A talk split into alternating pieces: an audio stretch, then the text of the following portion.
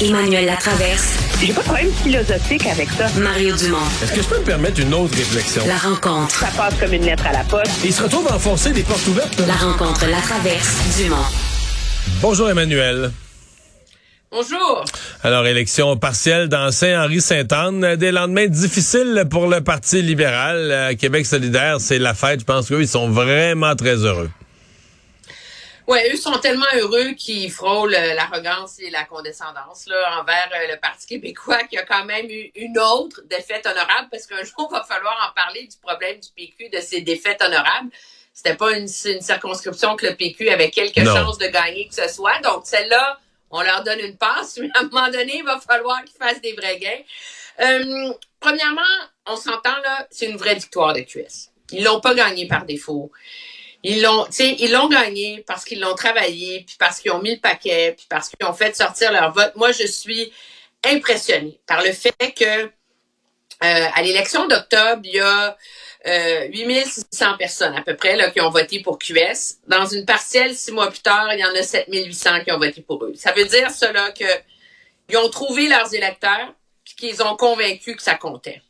Puis ça, c'est ça a l'air banal, là, mais toi puis moi, on le sait que c'est pas si évident que ça à faire. Ben, je, je, je, vais te donner, je vais te donner les chiffres précis parce que j'ai, j'ai fait le calcul avec ma calculatrice après-midi. J'ai écrit là-dessus pour le journal de demain.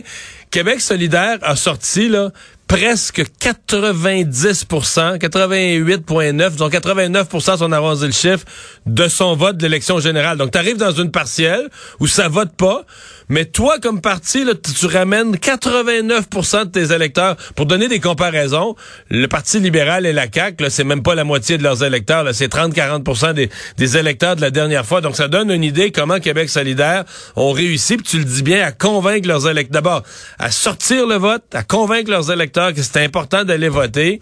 Euh, probablement des machines téléphoniques, des bénévoles pour les rappeler hier, puis aller, aller sonner à la maison au besoin. Affaire, hein? Moi, moi, ce que je trouve intéressant là-dedans, c'est que ça révèle, un, ça révèle un parti qui a une discipline dans son organisation. Parce que Mais ce que le Parti libéral était avant, là? des listes de pointage.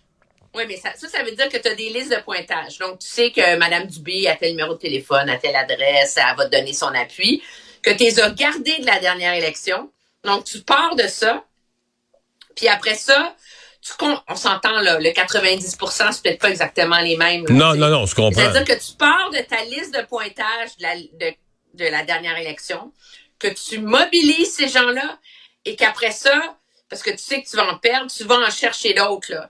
Et c'est ça qu'il y a de navrant au Parti libéral, qui était leur, la force et la, le côté très méticuleux de leur organisation a pendant des décennies été le gage de leur succès électoral, de leur pérennité, on s'entend.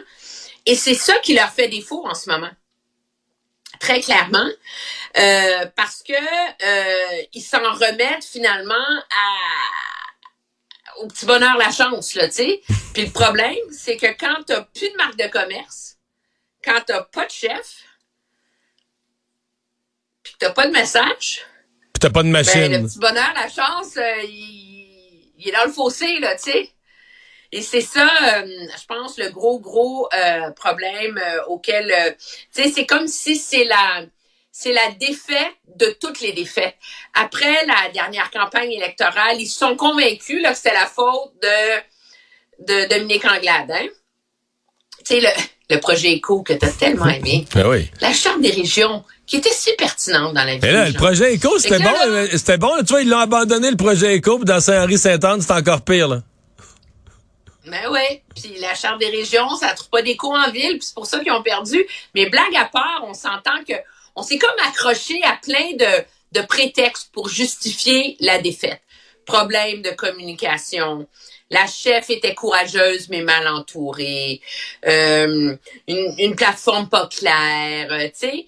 Mais là, là, quand tu perds dans Saint-Henri-Saint-Anne, que t'es pas capable de gagner Villemort, que t'es pas capable de gagner des bastions d'appui libéral historique, là, ça veut dire deux choses. De un, que le vote qui t'est acquis ne t'est plus acquis. Puis surtout, on s'entend. Saint-Henri-Saint-Anne, c'est quand même une circonscription qui a énormément changé au fil des décennies. Là, sais. Je veux dire, c'est la circonscription du Québec où il y a le plus de HLM. Puis c'est celle où tu as des jeunes professionnels qui s'enlignent pour être millionnaires, qui habitent dans des tours à Ben en fait, je sais pas si tu as regardé, mais non, mais j'ai regardé les chiffres démographiques. C'est vraiment un comté où il y a vraiment moins de classes moyennes, moins de familles, moins de classes moyennes. T'as absolument raison. T'as une surreprésentation. T'as une surreprésentation des gens pauvres, puis une surreprésentation des 200 000 et plus.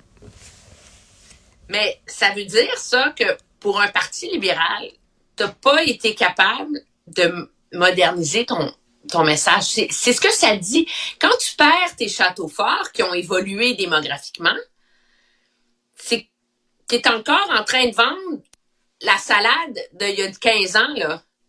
Mais la salade d'il y a 15 ans, elle répond plus à la réalité d'aujourd'hui. Puis, fallait voir, écoute, l'image la plus éloquente de la cruauté de cette défaite pour les libéraux, c'est les images qu'ont pris notre collègue Maxime Denis hier au QG de André Pratt, l'ancien éditorialiste de la presse, qui a été sénateur et qui est aujourd'hui conseiller pour réinventer le PLQ, pendant le discours de Marc Tanguay et du candidat Christopher Benninger. Je veux dire, entre ça, puis, je veux dire, c'est, c'est de la déconfiture. Il était un enterrement, là. Ah, il est un enterrement. Ça brise le cœur de, le voir. Et là, tu dis, c'est lui qui vient de s'enrôler dans rebrasser les idées libérales pour les rendre sexy et complètement déconfit comme ça. Ben, ça en dit long, là, tu sais. Ouais. À suivre. Hey, euh, parle-moi de ce qui se passe à Ottawa. Les libéraux, ben, les conservateurs qui se sont mis dans la tête que, euh, pour ce qui est de l'ingérence chinoise, une des premières personnes à avoir été avertie, c'est le chef de cabinet de M. Trudeau, que, euh, Mme Telford. C'est pas fou, là, comme idée. Ouais, ben, je pense que c'est comme ça aussi. Les services de renseignement, ce que je comprends, c'est qu'ils appellent pas le premier ministre personnellement. Ils appellent sa chef de cabinet. C'est comme ça qu'on procède. Et les libéraux ne veulent pas que Mme Telford soit entendue. Mais là, ça fait, on est dans la 17e heure de blocage libéral. Tout ça a commencé jeudi, le 2 mars. Il y a une réunion jeudi dernier, il y a une réunion mardi dernier, une réunion jeudi, puis là, il y a une réunion aujourd'hui qui a commencé à 11 heures. Donc, Mario, imagine, là, à 11 heures ce matin, quand je rentrais sur les ondes avec toi sur LCN, la réunion a commencé. Et les libéraux sont mis à parler. Parce qu'ils veulent pas que, ils veulent pas qu'un vote se prenne sur la, la convocation de Mme Telford. Donc ils jouent, ils jouent la joute de l'opposition là. Ouais, c'est ça. Comme ils sont minoritaires, s'il y a un vote, ils savent qu'ils vont perdre le vote parce que l'opposition s'est liguée ensemble et que Mme Telford va être appelée à témoigner.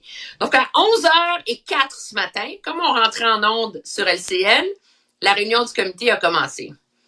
Là, il est 17h17, puis je vais même, parce que je suis rigueur, sont encore en train de parler. J'ai eu le temps de faire, j'ai eu le temps d'aller en ondes chez vous, d'écrire ma chronique pour le Journal de Montréal, de rentrer dans mon auto, de m'en venir à Ottawa, d'allumer mon ordinateur, ils sont encore en train de parler. Mais quand tu dis en train de parler, c'est que les libéraux qui parlent. Ça veut dire qu'ils utilisent tout le temps, ils grugent tout le temps pour empêcher qu'un vote puisse être pris. Non, non. Alors, mais ce qui est intéressant, c'est qu'ils ont chacun leur thème. Parce que ça prend beaucoup. Dans les règles, il y a une époque, ça s'appelle un filibuster, hein. Puis c'est, c'est, c'est pas courant, là, mais c'est, ça existe, là, dans les règles parlementaires. Il y a une époque, on l'a vu au Sénat américain, où il y a des gens, tu sais, genre, ils vont prendre, euh, tu sais, euh, je sais pas, euh, guerre et paix, euh, puis ils vont se mettre à lire guerre et paix là, juste pour passer. Mais ça, ça passe plus. Il y a la règle. En droit parlementaire, en tout cas à l'Assemblée nationale, il y a la règle de la pertinence. Il faut, tu peux parler les heures que tu veux pour retarder le temps, mais faut que tu, faut que le président, tu puisses lui prouver que tu parles du sujet, d'une manière ou d'une autre, que tu parles du sujet. Mais il y a la même à Ottawa, mais je peux te confirmer que la règle de la pertinence n'inclut pas la règle de la répétition. Parce que finalement, ils ont chacun leur zone d'influence. Donc, Greg Fergus, député d'Elmer, parle de la responsabilité ministérielle. Donc, il a parlé, je te jure, de Cornwall à Ottawa, parce que j'étais dans l'auto puis je l'écoutais, là, de Cornwall, sorti 27 à 120 sur l'autoroute. puis même plus que ça, de la responsabilité ministérielle et comment on n'appelle pas les chefs de cabinet, témoigner. Puis là, il y en a un autre, il parle du comité sur la du comité des parlementaires sur la sécurité publique qui sont bien mieux habilités qu'eux. Puis là, il y en a un autre, lui, en ce moment, il nous parle de la désinformation. Je pense qu'il a lu toutes les études qui sont faites sur le sujet, puis il nous les résume. Ils ont tous, tu sais, Mario, développé l'art de parler lentement. Là, Écoute, moi, moi j'ai déjà fait quelques filibusters. C'est la règle numéro un. Parler lentement. Moi, j'ai une tendance à parler un petit peu vite. Faut que tu te corriges de ça parce que si t'es pour faire, si t'es pour faire des demi-heures puis des heures à remplir du temps, t'as pas intérêt à parler vite. Mais ça soulève une question par ailleurs. Tu sais, c'est, c'est rigolo, là. On parle de ça, puis on s'en moque un peu, mais Madame qui Telford, qui est la chef de. Par le principe, moi, je suis de ceux qui seraient favorables à l'idée qu'on n'appelle pas les chefs de cabinet. On est dans une démocratie, on est dans un, un régime parlementaire, c'est les ministres qui sont responsables, et c'est à eux de venir témoigner. Sauf que la réalité, c'est que les libéraux ont déjà permis que Mme Telford témoigne. Elle l'a fait deux fois déjà dans le passé. Elle a témoigné à l'été 2020 dans le scandale de We Charity. Tu te rappelleras, le 3 milliards de dollars donnés à la firme de motivation Ouais, personnelle des jeunes euh, qui avait donné tellement de contrats à la famille de Justin Trudeau. Elle l'a fait là. Et elle a témoigné au comité de la défense nationale dans l'histoire euh, des allégations de, euh, de comportement sexuel inapproprié contre le chef de la défense nationale. À partir du moment où elle a témoigné deux fois, un sur un scandale, tu sais, pas mineur parce que c'est 2 milliards, là, mais tu sais, c'est un conflit d'intérêt de la famille du premier ministre, puis c'était pendant la pandémie, puis ça allait vite, là, tu sais. C'est pas le Watergate, on s'entend, là. Elle a témoigné là.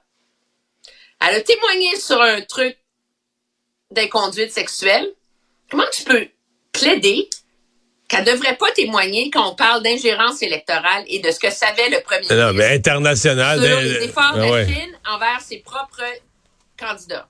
Alors, le problème pour les libéraux, c'est que plus ça dure, plus on commence à se demander une question assez essentielle. Qu'est-ce qu'elle sait qu'ils veulent pas qu'elle... Qu'est-ce qu'elle sait que les libéraux ne veulent pas qu'elle soit forcée de dire? Puis là, il y a plein d'options. Est-ce qu'elle sait que vraiment le premier ministre a été informé que un candidat libéral a été choisi grâce à l'ingérence chinoise? Est-ce qu'elle sait que, est-ce qu'elle sait, mais elle l'a pas dit au premier ministre pour le protéger? La liste est longue, là. Puis à un moment donné, le problème, ils ont comme mis le doigt dans un engrenage infernal parce que plus ça dure, plus ça fait monter les enchères et plus ça nourrit les doutes.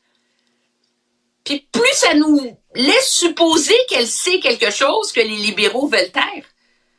Alors, c'est sur le, c'est en train de devenir contre-productif. Là. On est rendu à 17 heures de temps. là. Puis de tout le temps je suis en onde avec toi, le même député parle, puis il avait commencé à parler une demi-heure avant. Mais la vraie histoire, c'est que toi, euh, tu fais de la route entre Montréal et Ottawa. Plutôt que d'écouter de la musique, t'écoutes ça. Merci, Oui, Mais Emmanuel. parce que c'est la beauté. oui, mais je ne le regarde pas. Je le branche dans mon audio juste pour que vous sachiez. Merci. À demain. Au revoir.